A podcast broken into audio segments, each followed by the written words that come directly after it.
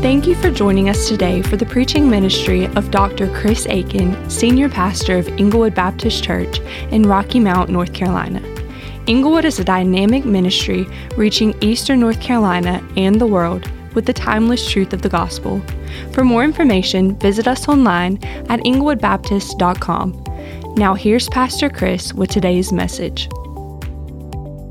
Let me invite you, if you brought a copy of the scriptures, would you open with me to the book of Hebrews in chapter 9? Hebrews chapter 9. We're going to continue in our series this morning, and uh, we're going to pick up in verse 15. If you'll find your way there and uh, just hold on to that. We're going to finish chapter 9, Lord willing, this morning. And uh, man, it is good to see you. It's good to be in the room with you today. Uh, grateful that uh, you're here and uh, we get to celebrate together. Pastor Jordan mentioned that today is uh, Fill the Tank Sunday, and you may say, Don't we fill the tank every week? Matter of fact, we'd never leave it unfilled unless there's something broke about it, all right? But here's what we said what if we put a, uh, a stake in the ground, made a mark, and said, This is the day for folks who, who have maybe been wrestling back and forth. Should I make my public commitment to Christ through baptism? And, uh, and if so, then this is the day. We usually try to do that twice a year, once in the spring, once again in the fall. Uh, but uh, as you've seen throughout the last month, we've, we baptize uh, every time someone comes forward. In fact, we won't hold off on that. Some folks say, maybe you ought to hold off on that so that you got 20 or 30 to baptize. I'm not going to help anybody be disobedient to the Lord. Uh, I will baptize as they come, and the Lord can just keep coming. By the way, He's not hurting for folks. Do y'all remember Pentecost? I thought there was 3,000 that day, and they wasn't prepared for one, much less 3,000, all right? So God can do what God wants to do. So uh, I'm excited about that. I'm also excited because that in our 1045 worship service, we, uh, man, we get the blessed privilege to be able to uh, lay hands on and commission Harold and Deborah who are uh, leaving us this coming week and headed to South Asia for their first assignment with a company.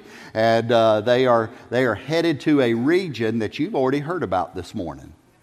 If you want to know more about that, you catch me or one of the Acts 1-8 team or Pastor Charles later. We'll tell you about that. We'll also be sending out Brent and Holly and Tyson, who will uh, be on the same flight with them and headed to the same region. And uh, uh, it's why, why, why, Chris? Because it's important, because there are people that live every day without hope of the gospel. And uh, God said, that's a problem, but the church is the answer to that problem. And not the church some other place, the church here, the church here, the church us. And uh, so we're excited about that. And you may say, well, hey, listen, I normally leave after the 915 service. This would be a great day for you to hang around for a commissioning, all right? Because it's a special time among the church family, and we'd love for you to be a part of that if you'd like to do it. And then tonight, 6 o'clock, we're going to gather back together. We're going to have a time of praise and worship together, and then we're going to celebrate in baptism, and then we're going to do what Baptists do. We're going to eat some stuff that'll be prepared for us, a little reception over in the Lewis building. So I hope you'll come back and be with us tonight at 6 o'clock. You say, man, I normally watch 60 minutes at 6 o'clock. At DVR will be your friend. I'm telling you, in fact, if we start at 6, I imagine it starts after that. So you'll be fine. All right? So are y'all good this morning? Good. You're in Hebrews 9? Good. Let me introduce the message this way. Many, uh, many years ago, I, I worked in the field of sales. I worked in commercial sales and uh, was working for an office equipment company in Greenville, South Carolina. I went to work there when I left law enforcement and uh, uh, I sold office equipment, copiers and printers and fax machines, stuff like that. You say, what a glorious thing. Yeah, that's what I thought. All right, I mean, there's nothing glorious about it. Nobody even wants to know you, the copier guys around unless it breaks, and then they want the dude around, and then they want him to leave quickly. All right, so I got that, I do. But uh, hey, it paid a. I, I here's what I liked better than copiers. I liked living indoors and having food to eat. All right, so it provided well for my family every year our company, the leadership, would take a look at what we had done last year and what their objectives were for next year, and they would sit down and they would develop a compensation plan that they felt like would get us from where we were to where they wanted us to be. And then, about a, about a day after they would give us that plan, there were a group of us that would go sit down at the, at the hamburger joint with, uh, with that compensation plan, and we would go through it and try to figure out how can we maximize this for our own earning potential based on what they did. You say, well, why didn't you do that when you went to work there? Because the plan had changed.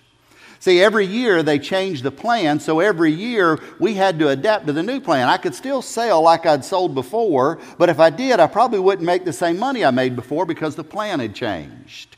And when the plan changes, you have to change the way you go about it in order to maximize what you get. Now, that in a very, a very small way is an analogy to what we're talking about in Hebrews chapter 9. The Jewish people had been raised up to think of the covenant with God in a particular way, and the writer of Hebrews said, The plan has changed. The covenant has changed. It's a new covenant. No need to hang out in the old. You can press forward to the new, but you need to know how to engage in this new covenant plan. So, as we continue in the study, we got to bear in mind the theme. The theme is that Christ is superior. It's not just that the plan changed, it's that the plan's better that's changed. It's not just that the parties have changed, it's that the party is better that's changed. Jesus is better. The writer's been careful with great pain to show us this all throughout the letter. He said that Jesus is better than the angels. Jesus is better than Moses. Jesus is better than the law. Jesus is better than the priesthood. And now the covenant in Christ, the one he provides, is better because he's a better mediator for a better hope. That's what I want to show you this morning in Hebrews 9. We're going to begin in verse 15. And can I invite you, if you're able, would you stand with me in honor of the Word of God? Hebrews 9 and verse 15. If you're joining us from home, we're honored that you're here with us. I'm reading from the New American Standard Translation, and I trust you'll follow along with us. Hebrews 9 and verse 15. The Bible says, For this reason, he is the mediator of a new covenant, so that since a death has taken place for the redemption of the transgressions that were committed under the first covenant, those who've been called may receive the promise of eternal inheritance. For where a covenant is, there must of necessity be the death of one who made it. For a covenant is valid only when men are dead, for it is never in force while the one who made it lives. Therefore, even the first covenant was not inaugurated without blood. For when every commandment had been spoken by Moses to all the people according to the law, he took the blood of calves and goats with water and scarlet wool and hyssop and sprinkled both the book itself and all the people, saying, This is the blood of the covenant which God commanded you.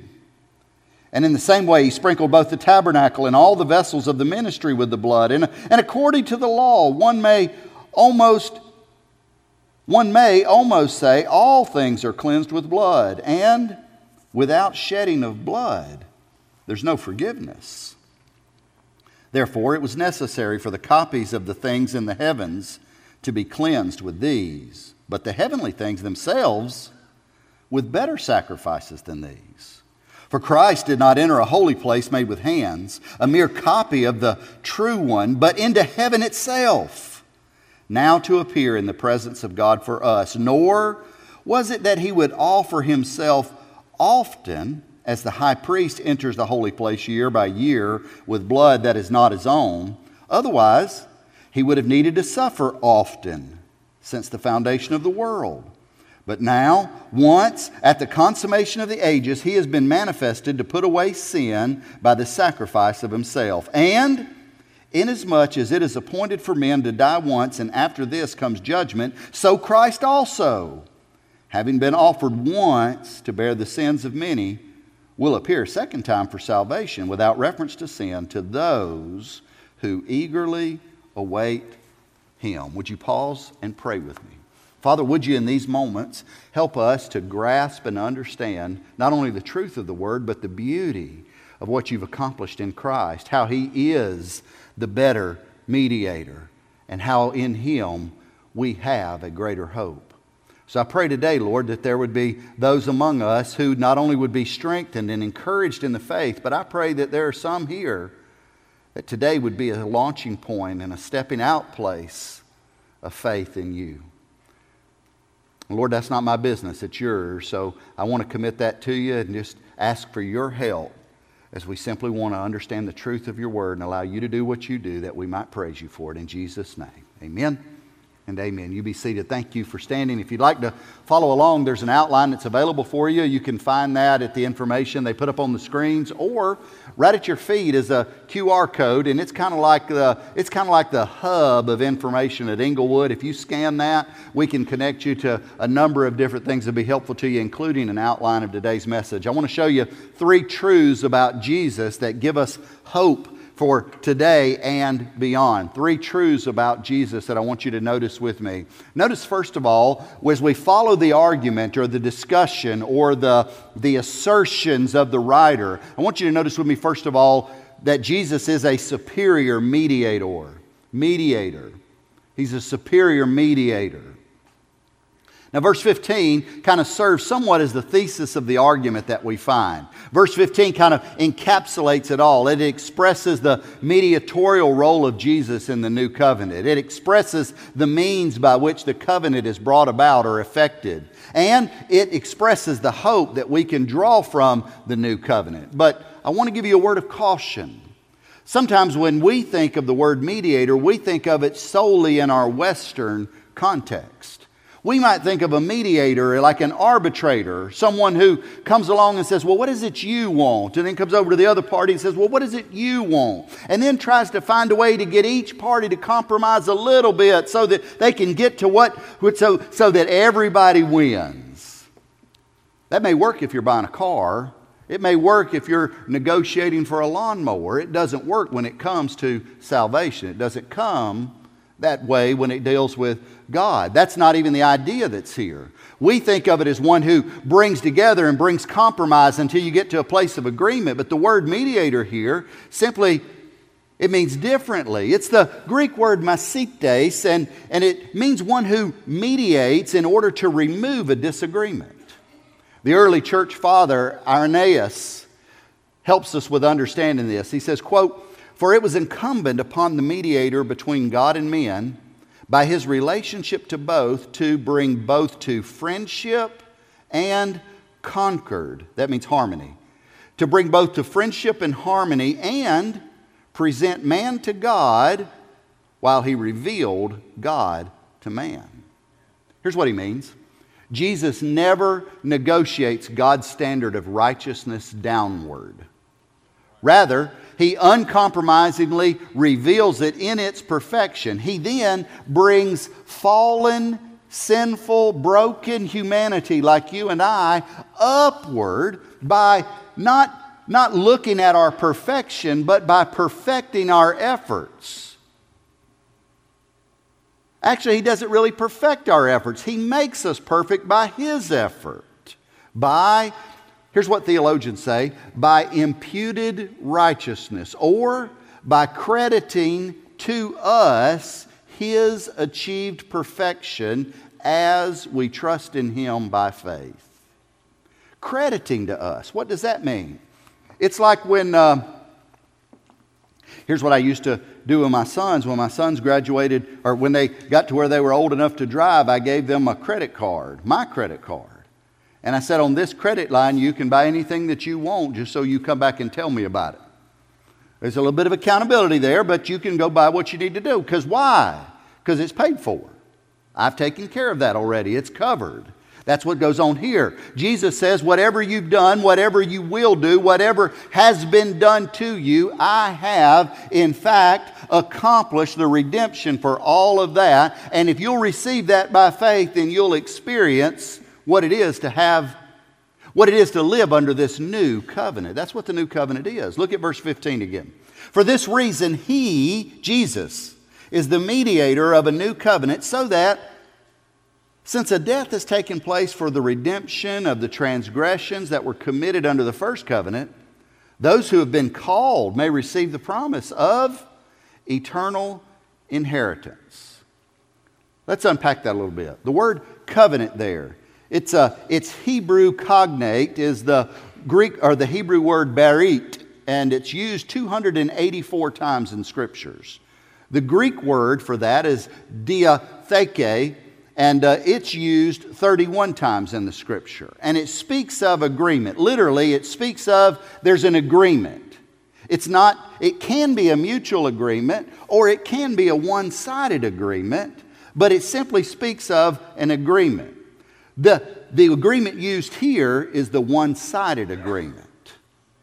The new covenant was prophesied clearly in Jeremiah chapter 31, where God established a new covenant, where He said He would put His law in the hearts of man so that no man would have to go and find out from someone else what does God say. He said, I'll put my law in your heart. And you will all know me, and you will know that because I forgive iniquity. And the mediator of that new covenant is, in fact, Christ. He's the bridge, He's the pathway, He's the only way. Jesus said, John 14, I am the way, the truth, and the life. No one comes to the Father except or by me. No one. In other words, there's not multiple paths, there's not multiple vehicles, there's not multiple bridges. There's one, and his name is Jesus. He is the mediator of the new covenant and superior at that. Certainly, no other person could fulfill this role of mediator. Only Jesus could both represent God perfectly and at the same time qualify men to meet that same perfect standard. Not only is Jesus a superior mediator, but notice, secondly, he is a sufficient means. The sufficient means a covenant like this that God makes is not without par- it's without parallel. There's none like it. Never before and never apart from Christ has any kind of covenant like this ever even come into the conversation. Notice the reference to death of Christ being the inauguration of the covenant. Look at verses 16 and 17. It says, For where a covenant is, there must of necessity be the death of the one who made it. For a covenant is valid only when men are dead, for it is never enforced while the one who made it lives. Now you say that doesn't sound like that car dealer deal like you were talking about earlier, Chris. No, this sounds more like the last will and testament, doesn't it? Here's what he says. He says that there's a covenant agreement that is brought about upon the death of the person who makes the agreement. That's a will. How do you know that, Chris? Because I just finished talking to a lawyer about this. Why? I moved to North Carolina, and apparently they don't care that if I died somewhere else, it, it would look a certain way. I had to come here and tell them what I want to have happen to my stuff when I died here. By the way, y'all stuck with me now. I'm not paying legal fees again.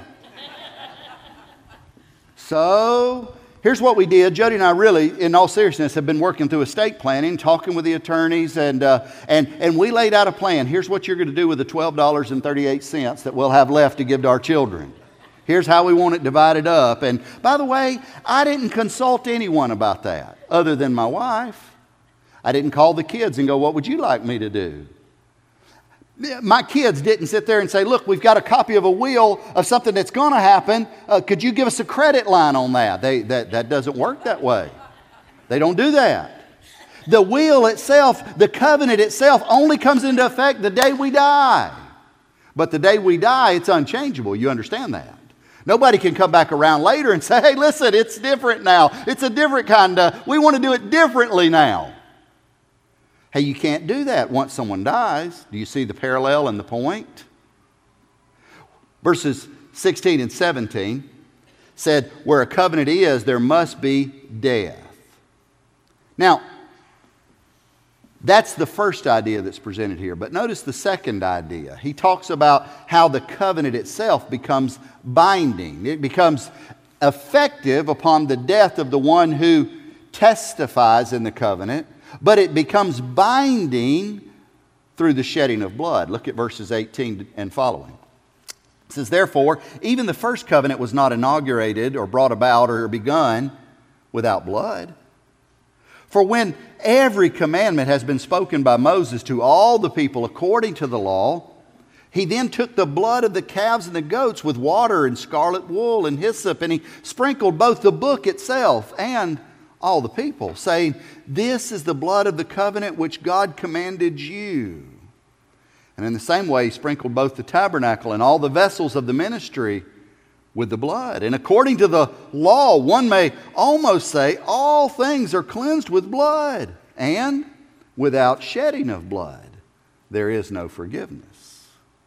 Here's what he said through the blood, the shed blood, the law, the people, the tabernacle, everything was purified or cleansed in the application of the blood. Now, can I just say to you, we don't think of it this way. If you're like me, you read that and thought, if somebody threw blood on me, I'm telling you, I'm calling the biohazards unit. I want to be clean. If some, you find spilled blood somewhere, you got to call somebody. They need gloves and, and uh, cleaning agents and all that stuff. We need to get rid of the blood. But hey, listen, as the writer of Hebrews expresses it, apart from applied blood, there's actually no purification. There's just, a, there's just an, an object. But when the blood supplied, now this that was natural, that was empty, that was vain, that was man made, with the shedding of blood, it's now purified, it's now made holy. The argument is that, as he lays it out, it's always been that way. That goes to demonstrate, by the way, if you ever like to discuss these things with people, goes to demonstrate that Jesus could not have lived a long and normal life, dying of natural causes at the end of many years. Why? Because without the shedding of blood, there's no remission of sin. He's not just a, he wasn't just a guru who had good, good ideas, good philosophies, good plans. He didn't have a nice smile and a book deal like some people who might tell you you can get your best life by Friday.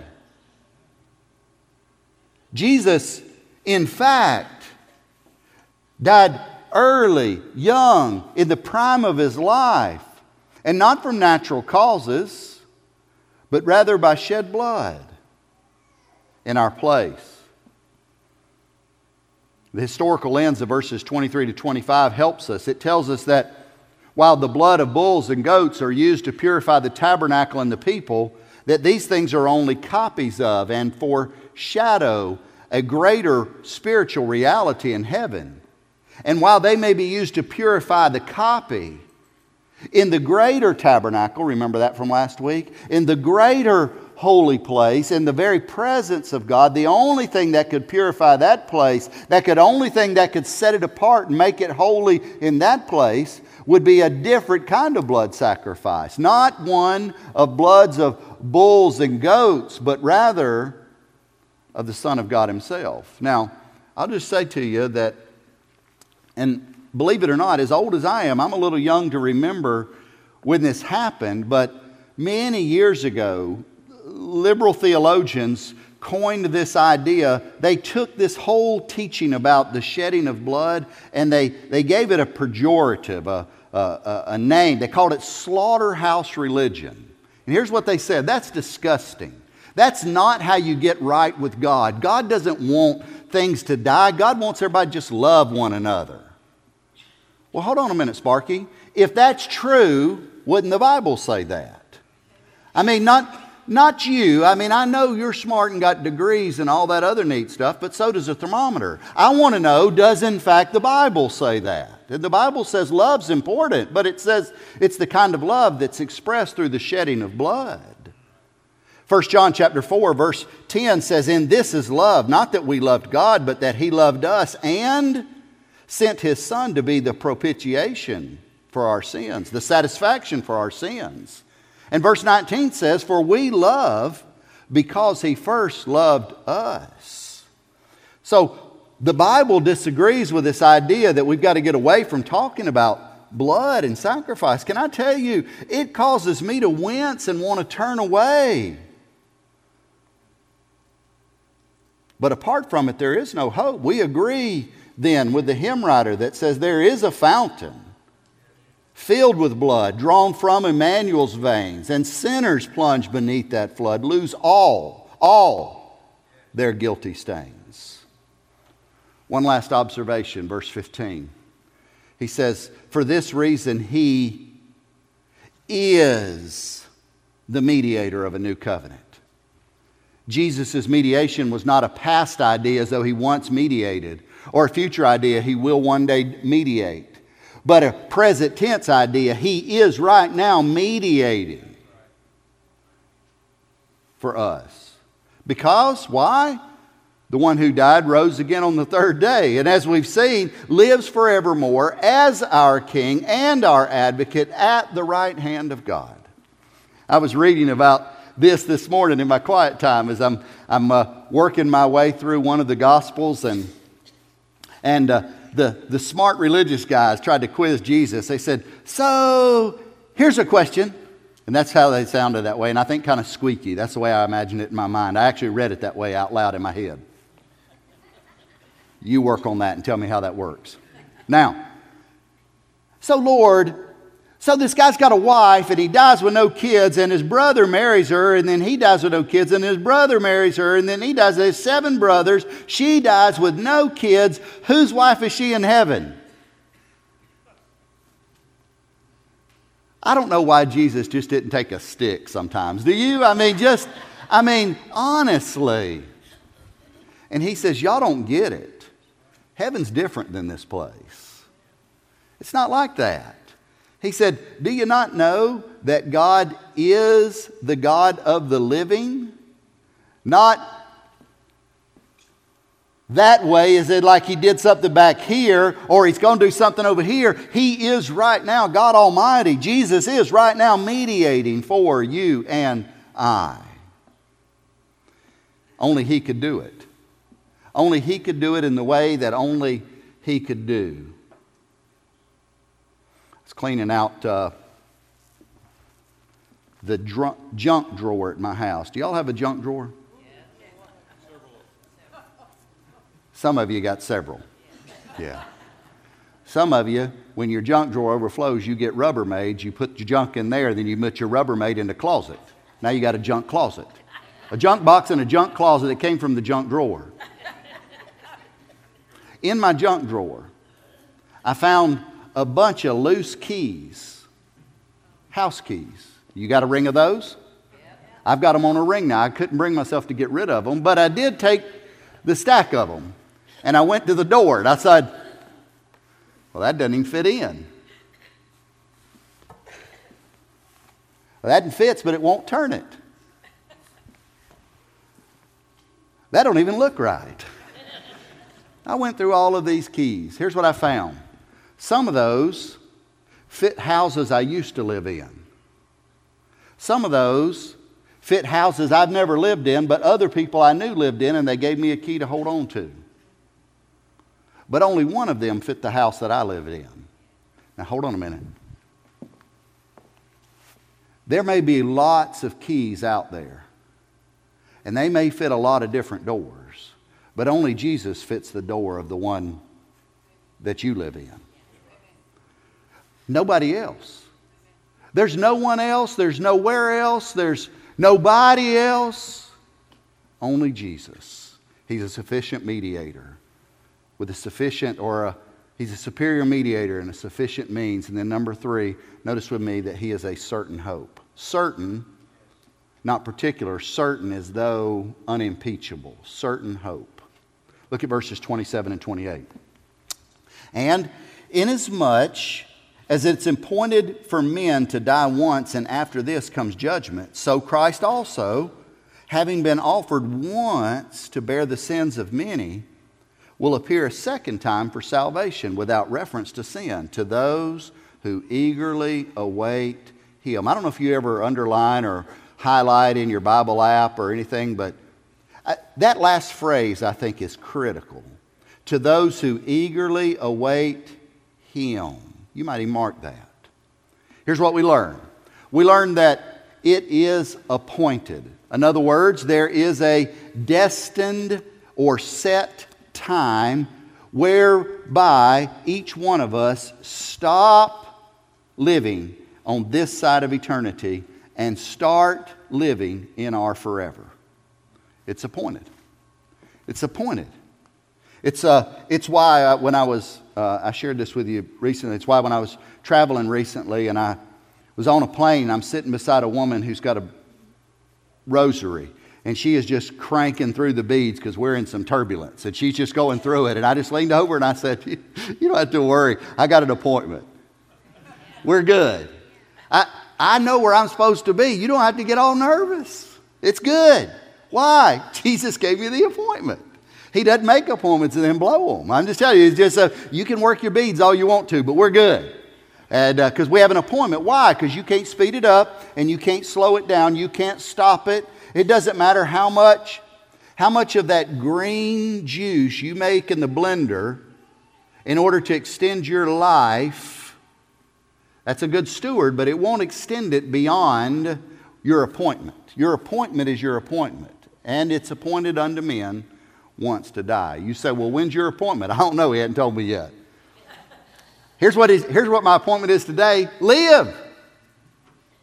Live. That should be a sermon all itself. Live. But it is appointed unto man once to die. Nobody gets off the planet apart from that. It's appointed, there's a set time.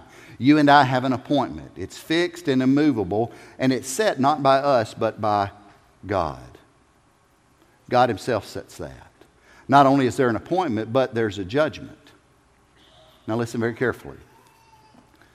There is a judgment where the judge will sit in judgment and he will judge perfectly every person. And every unbeliever, from the ardent antagonist to the apathetic agnostic, from the one who declared his rejection of the faith to the one who decided to wait it out, the Bible says everyone will stand before God. The one who said, I don't believe he exists, the one who said, I'm not sure if he exists, the one who said, I don't care if he exists, everyone will stand before God. Revelation 20 says, all will face him at the great white throne judgment. Revelation 20 and verse 11. Then I saw a great white throne and him who sat upon it from whose presence earth and heaven fled away, and no place was found for them. Verse 15 And if anyone's name was not written in the book of life, he was judged and thrown into the lake of fire. Every unbeliever, everyone who's, who's undecided about or has rejected Jesus, whether enthusiastically and zealously or quietly and passively, every rejection. Jesus says in that day there'll be a judgment, and that judgment will be determined based on whose name is written in the book of life, and that person's name is written when and if they believe. By the way, it's written in ink. Excuse me, it's written in blood, not pencil. But believers also give an account. The Bible says that everyone will stand before him. Now, the account for believers is different. Let's do it from 2 Corinthians 5 and verse 10 from the English Standard. It says, For we must all appear before the judgment seat of Christ, so that each one, by the way, it's we must all appear, so that each one may receive what is due for what he has done in the body, whether good or evil. This is a place where our lives of obedience are rewarded and where our worship is expressed. But everyone stands before the judge. Why? Because he's the judge. We'll all stand before him. And our text in verse 28 says that there's an eager anticipation or a waiting for those whose sins and judgment Christ has already bore. An eager anticipation. There were days growing up in my parents' home where I I did not want them to come home. Hello?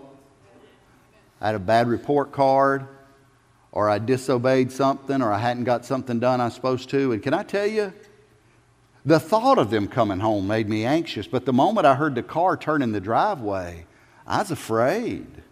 Why, Chris? Why were you afraid? Because I had not lived up to the covenant as it stood. But there were other days when I couldn't wait for them to get home. Days when I'd done as I ought, when I'd lived up to my to the expectations they had of me according to our agreement, to our covenant. The writer of Hebrews says in verse 28 that there's hope for us. Christ, having offered once to bear the sins of many, will appear a second time for salvation without reference to sin to those who eagerly await him eagerly await him? Yeah, like that second illustration. Like when we sit back and go, Lord, it's, I'm so looking forward to seeing you. There's an old hymn that sometimes we'd sing in celebration courses in the church. What a day that will be when my Jesus I shall see. And I look upon his face, the one who saved me by his grace, when he takes me by the hand and leads me through the promised land. What a day, glorious day that'll be. That's eager anticipation.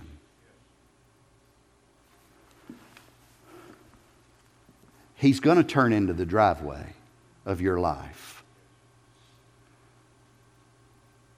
Are you resisting and regretting and anxiously hoping it's not today? Or are you eagerly awaiting with your eyes lifted up, agreeing with John? Even so, come quickly, Lord Jesus. Which is it for you? If your sins are forgiven, if you're walking in obedience, if you're ready to stand before Him and say, Lord, here's what I've done with the life that you've given me, then you're eagerly awaiting. Can we be honest for just a moment? Not everybody's eagerly awaiting.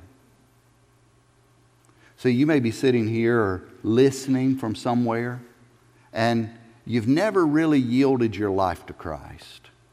You're familiar with religion. For heaven's sakes, you wouldn't be in the building or tuned into this channel if you weren't familiar with religion. You might even know the stories or the songs, but you've never yielded to Him.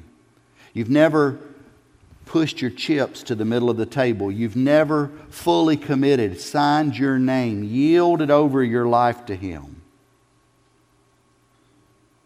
You've never acknowledged Him as the superior mediator and the sufficient means and your certain hope. You, you've not done that.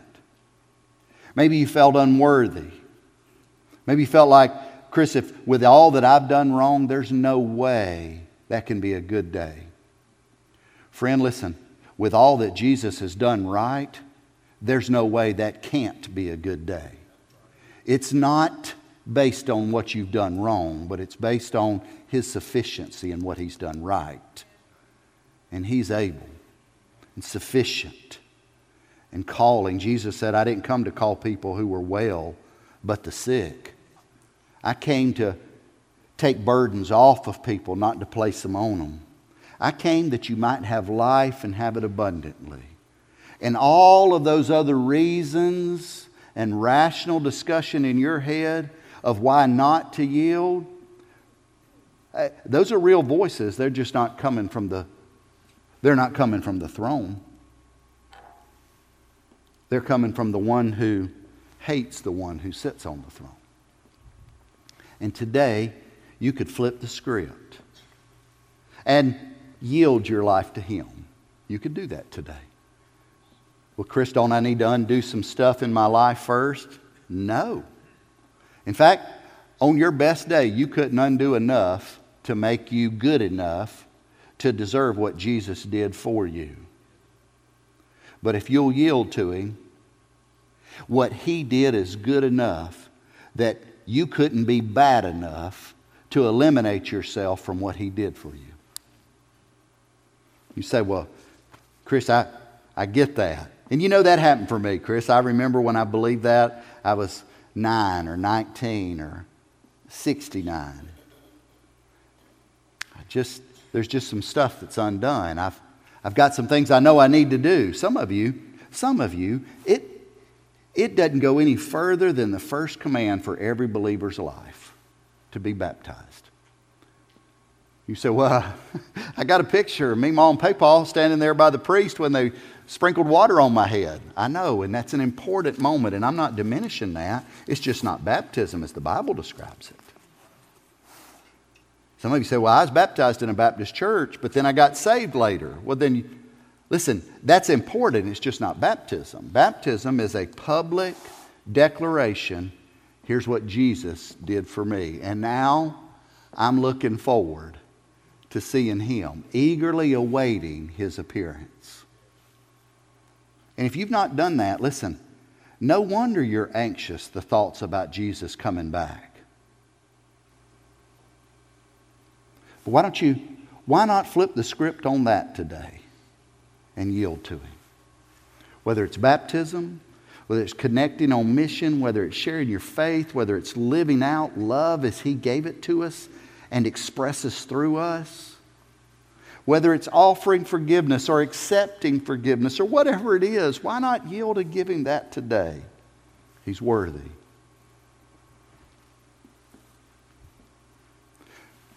But you have to choose. Because one day, He'll sit and render a verdict on your choice. And that one day might be even today. Would you pray with me? Thank you for joining us today. We hope this message has been a blessing. If today's message has prompted you to consider a next step with God, we would love to assist you. Simply drop by our website at englewoodbaptist.com slash next or give us a call at 252-937-8254 and let us know how we can assist you. If today's message was an encouragement to you, let me encourage you to subscribe, rate, and review wherever you consume this content. That really helps us reach a wider audience with the life changing hope of Jesus Christ. We hope you will join us next week, and until next time, may the Lord bless you.